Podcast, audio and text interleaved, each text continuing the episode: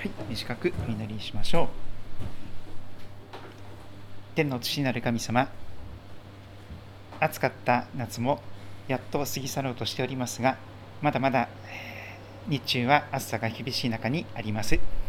続けて私たちの心と体を強めてくださることをお願いいたします。神様、各地で、え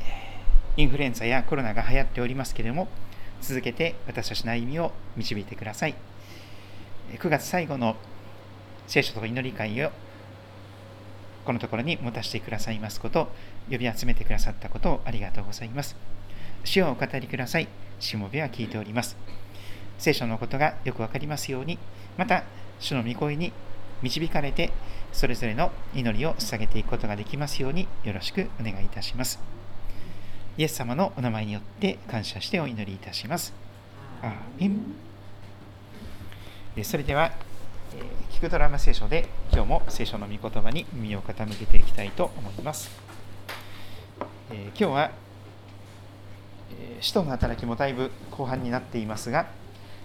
27章の27節から44節です。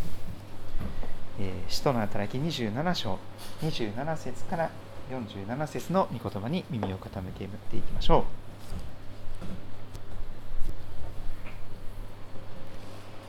14日目の夜になり私たちはアドリア海を漂っていた。真夜中頃水夫たちはどこかの陸地に近づいているのではないかと思った。彼らが水の深さを測ってみると20オルギアであることが分かった。少し進んでもう一度測ると15オルギアであった。どこかで暗礁に乗り上げるのではないかと恐れて人々は戦尾から怒りを4つ投げ下ろし夜が明けるのを待ちわびた。ところが水夫たちが船から逃げ出そうとして船首から怒りを下ろすように見せかけ小舟を海に下ろしていたのでパウロは百人隊長や兵士たちにあの人たちが船にとどまっていなければあなた方は助かりません。と言った。そこで兵士たちは小舟の綱を切ってそれが流れるままにした。夜が明けかけた頃パウロは一同に食事をするように進めてこう言った。今日で14日。あなた方はひたすら待ち続け何も口に入れず食べることなく過ごしてきました。ですから食事をするよう勧めます。これであなた方は助かります。頭から髪の毛一本失われることはありません。こう言って彼はパンを取り一同の前で神に感謝の祈りを捧げてからそれを裂いて食べ始めた。それで皆も元気づけられ食事をした。船にいた私たちは合わせて276人であった。十分に食べた後人々は麦を海に投げ捨てて船を軽くした。夜が明けた時どこの陸地かよくわからなかったが砂浜のある入り江が目に留まったのでできればそこに船を乗り入れようということになった。怒りを切って海に捨て同時に火事の綱を解き吹く風に船首の方を上げて砂浜に向かって進んでいった。ところが2つの潮流に挟まれた浅瀬に乗り上げて船を座礁させてしまった。船首はめり込んで動かなくなり船尾は激しい波によって壊れ始めた。兵士たちは囚人たちが誰も泳いで逃げないように殺してしまおうと図ったしかし百人隊長はパウロを助けたいと思い彼らの計画を静止して泳げる者たちがまず海に飛び込んで陸に上がる。残りの者たちは板切れや船にある何かに捕まっていくように命じた。こうして全員が無事に陸に上がったはいありがとうございます、えー、使徒の働き67回目になりますが終わりから始める宣教協力という題をつけております、えー、実はですね、えー、7回目の日本伝道会議というものが岐阜県で、え持たれました、えー、私は一度も参加したことがないんですけれども、えー、北海道で持たれたり沖縄で持たれたりいろいろされていますがこの度は岐阜県の、えー、この長良川の、えー、ほとりですね。そこであの金華山ですかね。その山がすぐ近くにあるところみたいですけどもそこで日本全国から牧師さんとか、えー、キリスト教の信者さんたちが集まって、えー、会議をしていたということですがその、えー、ホームページの公式サイトにこんなことが記されていますそこに記しましたが、えー、この終わりから始める選挙協力というそれがテーマだったんですねでもちろん私たちの所属している日本同盟キリスト教団もこの、えメンバーの中に入っております。えまあ、広い意味で、えこの聖書を神様の言葉とする、え日本のプロテスタントまたカトリックの方々も含めて今回は日本キリスト教団の方々も含めて、えかなりの教会の方々が集まったと聞いております。で私たちにとっての終わりとは何か？3つのことが言われています。第一に今の教会が直面している行き詰まりに等しき状況。つまり今やらなければ後がない状況としての正念場終わりであり。第2は神が計画しておられる教会の完成のビジョンとしてのゴール終わりから考えること。そして第3に開催地域である終わり、えー、それは各自各自の地域の現状から出発するという三重の意味を持っていますと、えー、この終わりというのに3つの意味を込めております、えーこの「宣教ガイド2023」という本があるんですね。これがあのいろんな、えー、リサーチをしてですね今の日本のキリスト教会の現状 現状がまとめられております。でそれを見ると例えばですね私がびっくりしたのはやっぱり関関東に一極集中しています。日本全国の若者はみんな韓国にあ関東に出てきてしまうんです。もうどこもそうです。あの本当に関東にもう日本全国から若者がどんどん集まってきて地方にはほとんど若者が残らないという現象があります。ですからこの関東でどうにもならない状況であれば日本全国はもっと深刻な状況だということですね。そういうことであります。今本当に2030年問題とか言われていますがあと7年をする前にあと数年が正念場と言われております今現役でバリバリ奉仕ができたり車運転できたり、えー、礼拝に来れる、えー、年配の方々が、えー、ぼちぼちあの免許返上しなきゃいけないんじゃないかということになったりとか物忘れがひどくなってきたりとかいろんなことで前にできていたことができなくなってくる人たちがあ続々と増えております。それが段階の世代と言われている方々であります。そして2030年になると牧師さんも信徒さんも半分に減ってしまうということが言われています。それだけ平均年齢が高いんですよね。あの特にキリスト教会はその年齢が高い状況になっているかもしれません。それですからこのままでいけばこの現状のままでいってしまうともう数年のうちに、え2030年を待たずに教会の多くの教会が閉鎖をしたり合併になったりまた立ち行かなくなってしまうということが言われております。今が正念場なのであります。あと23年で本当に主によって変えていただかなければこのままでは、えー、信仰継承も守らない若者がますます教会からいなくなり年配の方々だけが残りそして、うん、超高齢化の状態が、えー、進んでいってしまうことになります。えー、それでですねあの非常に切羽詰まっている状況なんですがその終わりというのが今日の聖書の御言葉にぴったり当てはまる状況ではないかなと思っております。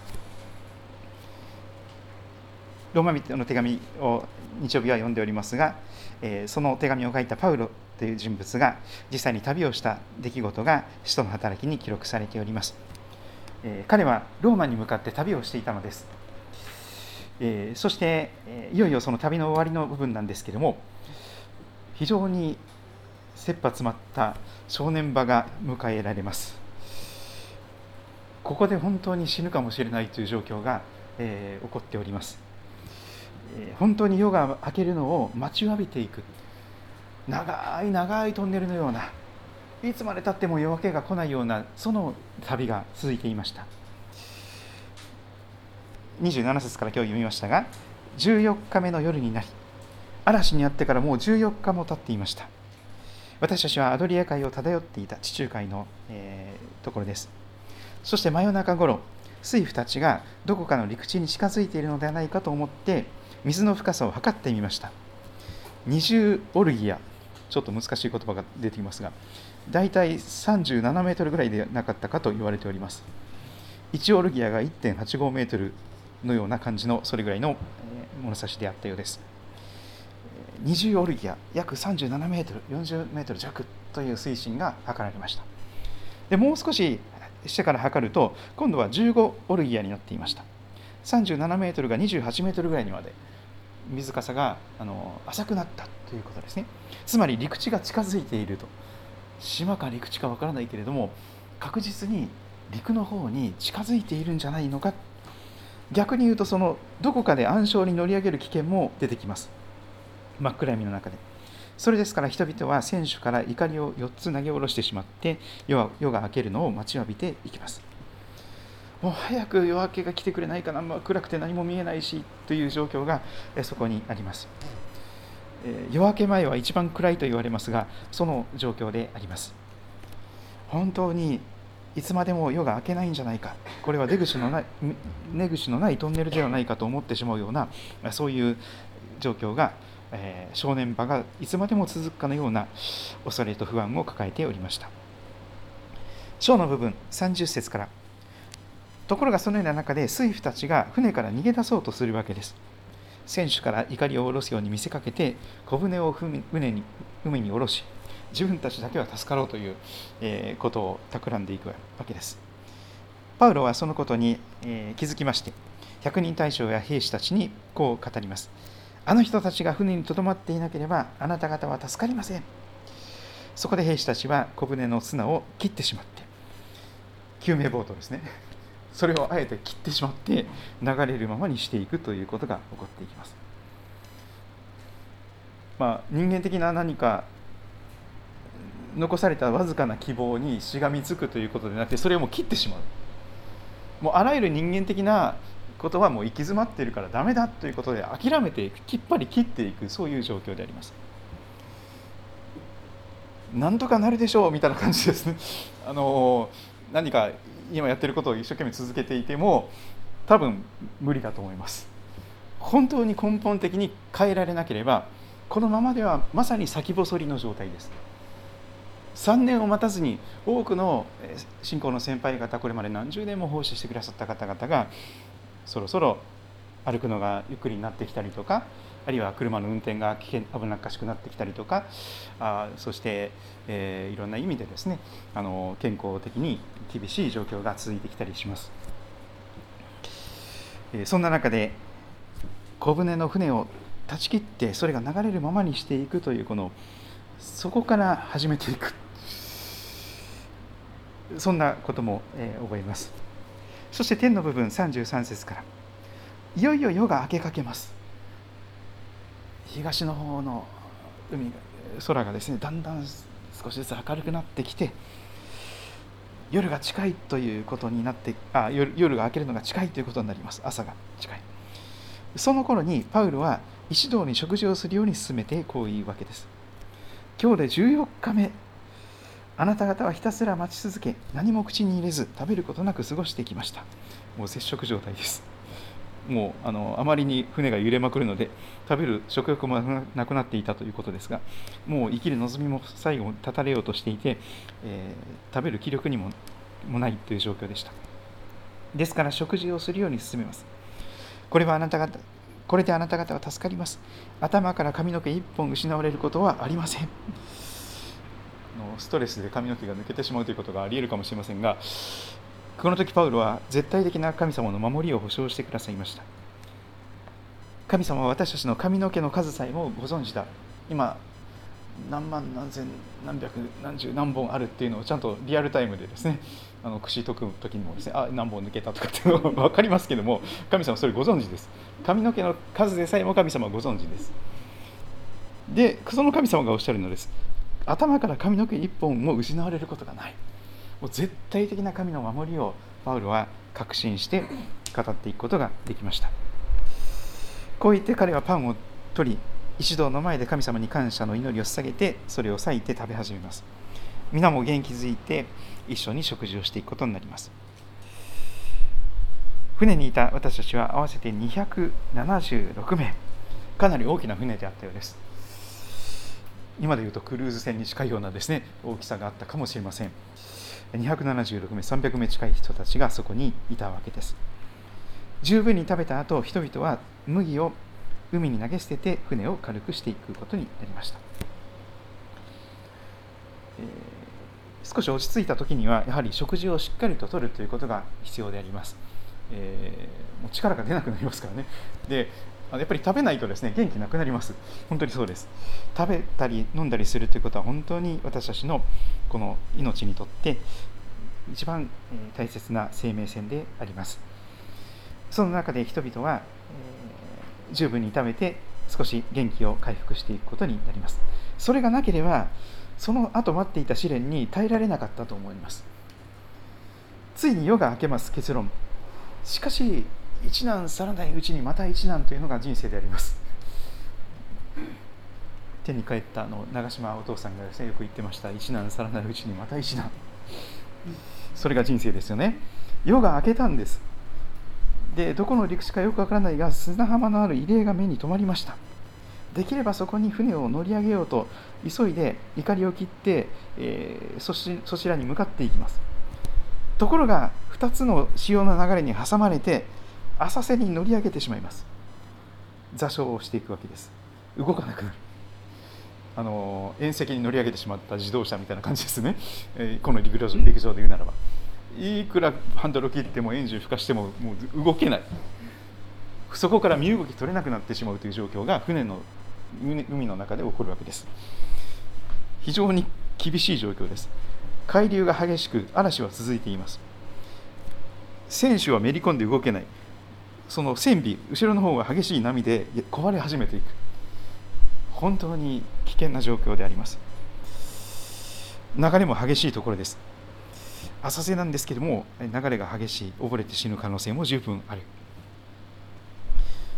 そんな中で42節兵士たちは囚人たちが誰も泳いで逃げないようにもういっそ殺してしまおうと計画します。しかしここまで来て百人大将はパウロを助けたいと思い彼らの計画を阻止して泳げる者たちがまず海に飛び込んで陸に上がりなさいと。残りの者たちも板切れや何かに捕まっていくようにと命じてそして全員が無事に陸に上がっていくということが、えー、起こっていきます。もしご飯食べてなければです。もうダメです。力入りません。もう私ここでもうダメですって言ってあのそこでもう亡くなる方がほとんどだったかもしれませんが神様は本当に、えー、ちゃんと、えー、大きな試練に備えさせてえー、力をつけてつけさせてくださりそして問題に立ち向かう、え、ことができて、え、1人も漏れることなく276名全員が無事に上陸して板っこ1枚板の裏側は地獄という状況からですねもう一度陸に陸を踏みしめることができたのでありました。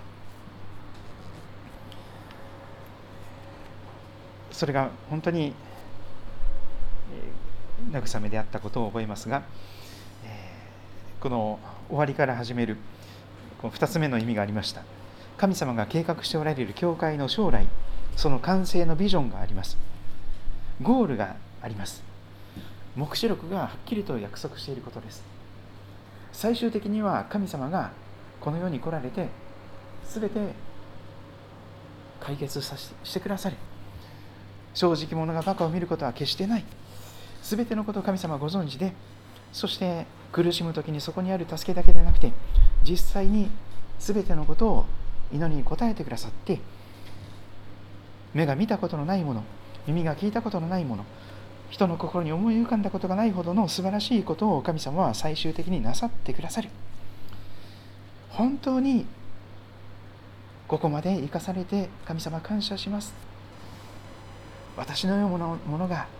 天国にたどり着くことができたこと本当に感謝ですとただただ賛美賛美感謝感謝でそのゴールは終わっていくということが聖書に約束されております。さあ天を見上げなさい。星を数えることができるなら数えてみなさい。あなたの子孫はこの星の数のようになると神様は何年も前からこの杉戸キリスト教会にもその将来のビジョン。教会の主である神様の青写真を見せてくださっています。星の数ほどに救われる人が起こされてそして一緒に天国に入ることができる。もちろんそこに私たちの愛する家族親族友人知人職場の方学校地域の方含まれていくということが考えられております。主イエスを信じなさい。そうすればあなたもあなたの家族も救われます。あらゆる大変なところから正念場から脱出の道を備えていてくださってやがて全てのことが神様にあって本当に素晴らしいゴールに導かれてくる。そのことをぜひ、えー、覚えて祈っていけたらと思っております、えー、始めるということにも3つの意味があると書かれておりますが今日は、えー、この正念場の終わりえ神様のその完成させられていくゴールとしての終わりそして今現在、え置かれている持ち場立場のその、え現状これをまず覚えて祈っていけたらと思っております。皆さんはどんなことを思われたでしょうか？また分かち合ってくださると感謝です。